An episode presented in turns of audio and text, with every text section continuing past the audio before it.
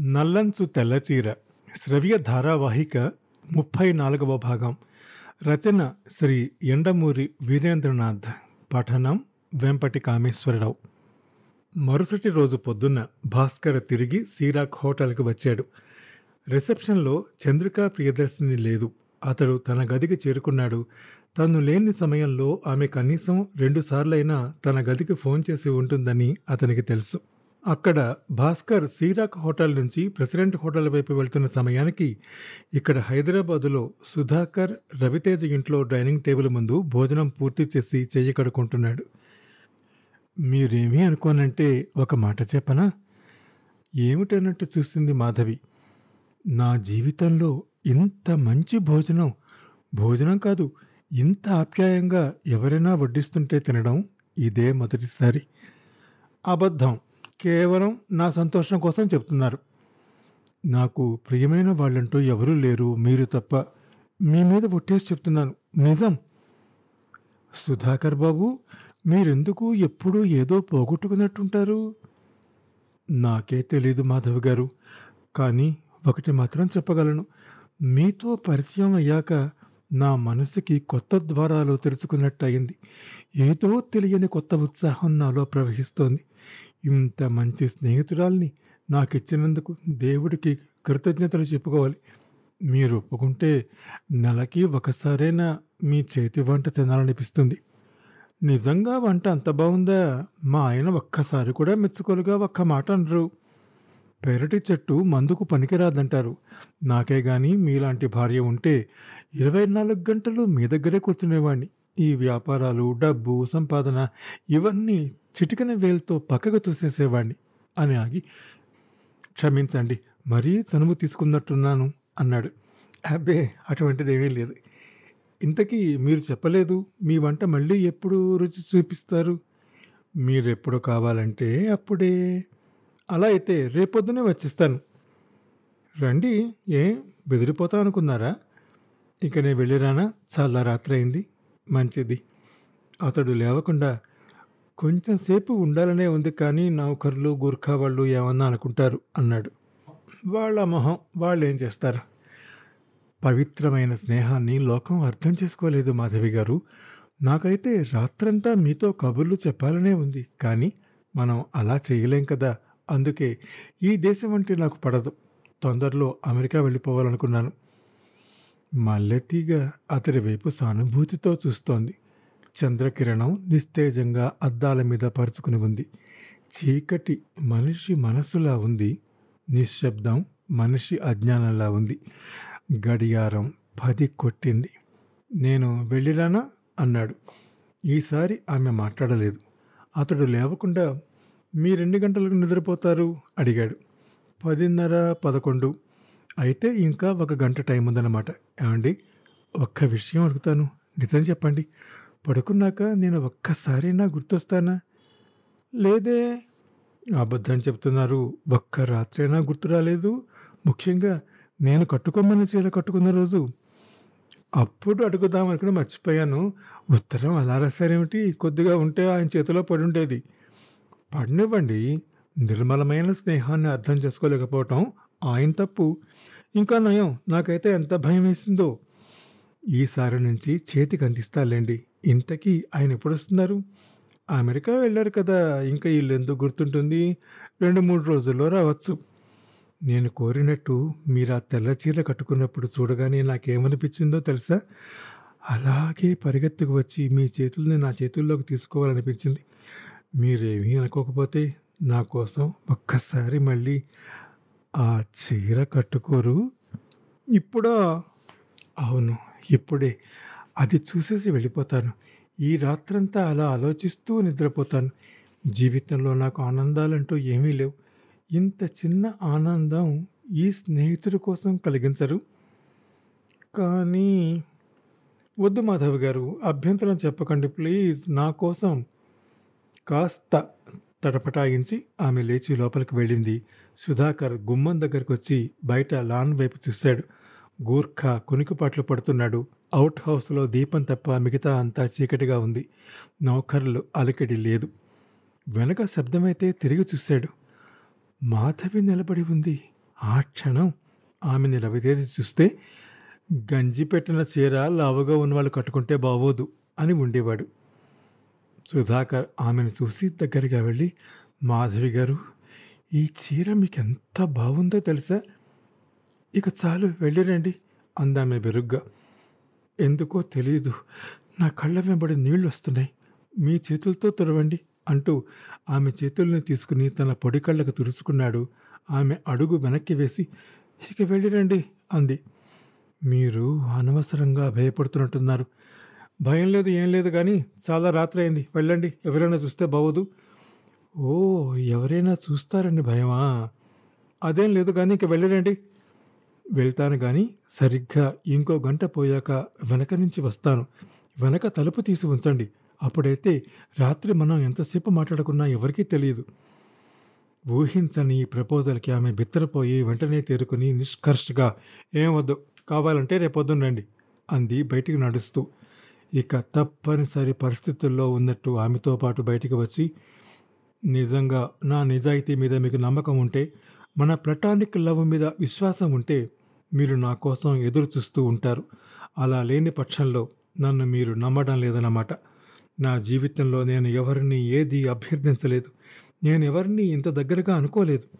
మీరు ఈ రాత్రి తలుపు తీసి ఉంచకపోతే అని ఆగి రేపొద్దున్న నా శవాన్ని చూస్తారు. నిజమైన స్నేహానికి అర్థం తెలుసుకుంటారు అనేసి వెళ్ళిపోయాడు. ఆమె చిత్తరువులా నిలబడిపోయింది. రాత్రి పదకొండింటికి రవితేజ టెక్స్టైల్స్ బోర్డు రూములో శర్మ మిగతా నలుగురు డైరెక్టర్లతో కూర్చుని ఉన్నాడు. తాము తెప్పిస్తున్న మ్యాజిక్ మిర్రర్ లాంటిదే చెంచురామయ్య కంపెనీ జపాన్లో తయారు చేయించి తెప్పించడానికి ప్రయత్నిస్తున్నట్టు వార్త అందగానే శర్మ ఈ మీటింగ్ ఏర్పాటు చేశాడు.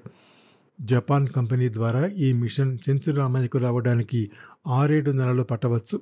అప్పటిలోగా రవితేజ కంపెనీ ప్రారంభ లాభాలు ఉంటాయి. అంతవరకు పర్వాలేదు. కానీ భారతదేశంలో ఆ మిర్రర్ ఇంకెవరికీ అమ్మకుండా అమెరికన్ కంపెనీకి హెచ్చు మొత్తంలో రవితేజ డబ్బుకిచ్చి అగ్రిమెంట్ కుదుర్చుకోబోతున్నాడు.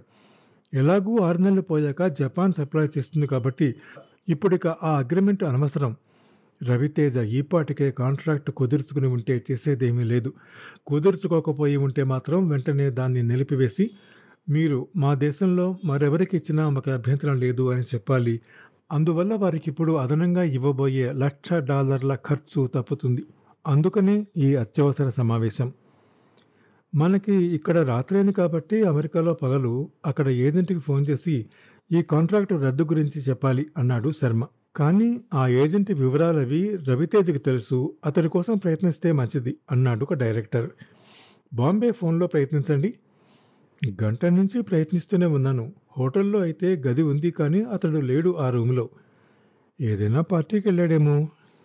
మరీ పన్నెండింటి వరకు పార్టీ ఏమిటి? ఎవరో విసుగ్గా అన్నారు. ఒక్క రోజులో ఏం పోయింది? రేపొద్దున మాట్లాడదాం.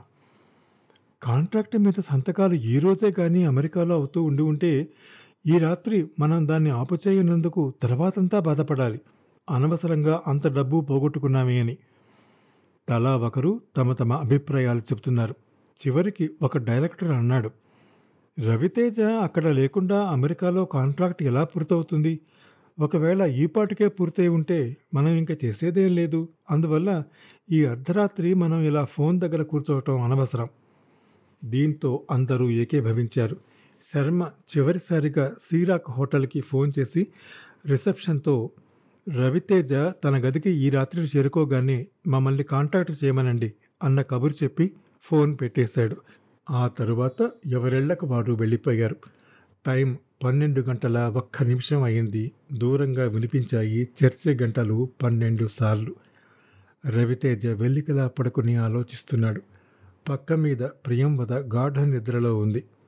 రమేష్ కృష్ణన్ రివర్స్ సింగిల్స్లో నాలుగో సెట్లో గెలిచాడు. రవితేజకి నిద్ర పట్టడం లేదు. అతడికెందుకో అనీజీగా ఉంది. ఒకే ఊళ్ళో ఉంటూ బాంబే నుంచి ఈయన అబద్ధం చెప్పటం ఆ తర్వాత వరుసగా అబద్ధాలు ఇవి కాక అతడిని ఇబ్బందిలో పెడుతున్నది అతడి మనస్సు.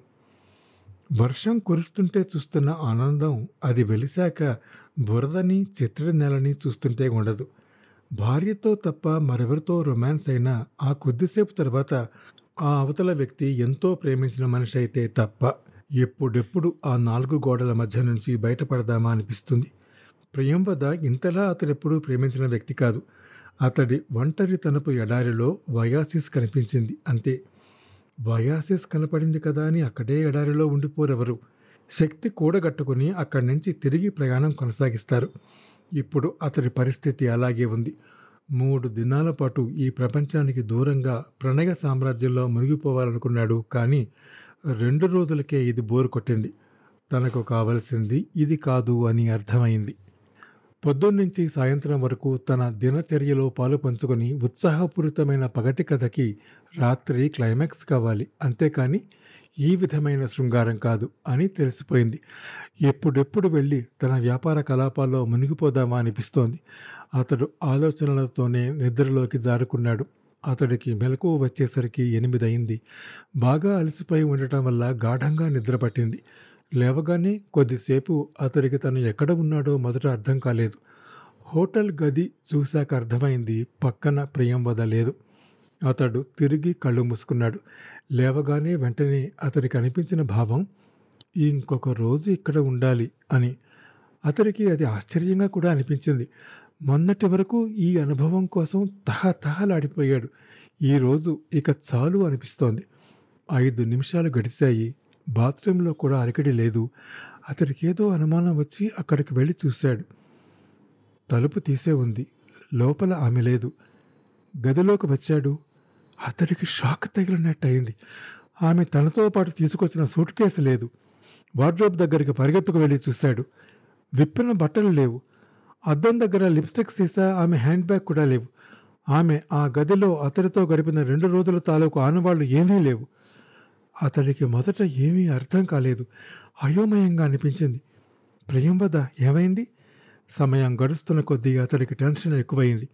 తనకి చెప్పకుండా ఆమె మాయమైంది అంటే అతడికి నమ్మబుద్ధి కావటం లేదు. కానీ జరిగింది అది. తను గాఢ నిద్రలో ఉండగా ఆమె తన వస్తువులన్నీ తీసుకువెళ్ళిపోయింది అన్నది తిరుగులేని నిజం. ఏం చేయాలో అతడికి పాలుపోవడం లేదు. అరణ్యంలో నడుస్తూ ఉండగా పొదచాటు నుంచి ఏదో జరజరా పాకిన భావన. ఐదు నిమిషాలు గడిచాయి. అరగంట. గంట. అతడు అలాగే స్తబ్దంగా కూర్చుని ఉన్నాడు. ఆఫీసుకు ఫోన్ చేద్దామని చెయ్యి అక్కడ వరకు వెళ్ళింది కానీ ఆ ఆలోచన మానుకున్నాడు. మరో గంట గడిచేసరికి అతడికి ఆ టెన్షన్ భరించలేకపోయాడు. గది ఆ గదిలో ఒంటరితనం అతన్ని పిచ్చివాణ్ణి చేసే ఏదైతే అయిందని కిందకు వచ్చాడు. టాక్సీ వేసుకుని ప్రియం వద్ద ఇంటికి బయలుదేరాడు. ఆమె ఎందుకు చెప్పా పెట్టకుండా వచ్చేస్తుందో తెలుసుకుంటే గానీ మనస్సు స్థిమితపడదు. ఐదు నిమిషాల్లో అతడి టాక్సీ ఆమె ఇంటి ముందు ఆగింది. రవితేజ తలెత్తి చూశాడు. పై పోర్షన్కి టూలెట్ బోర్డు వేలాడుతోంది. ఆ తరువాత ఏం జరిగిందో ముప్పై ఐదవ భాగంలో వింటారు. అంతవరకు సెలవు నమస్కారం.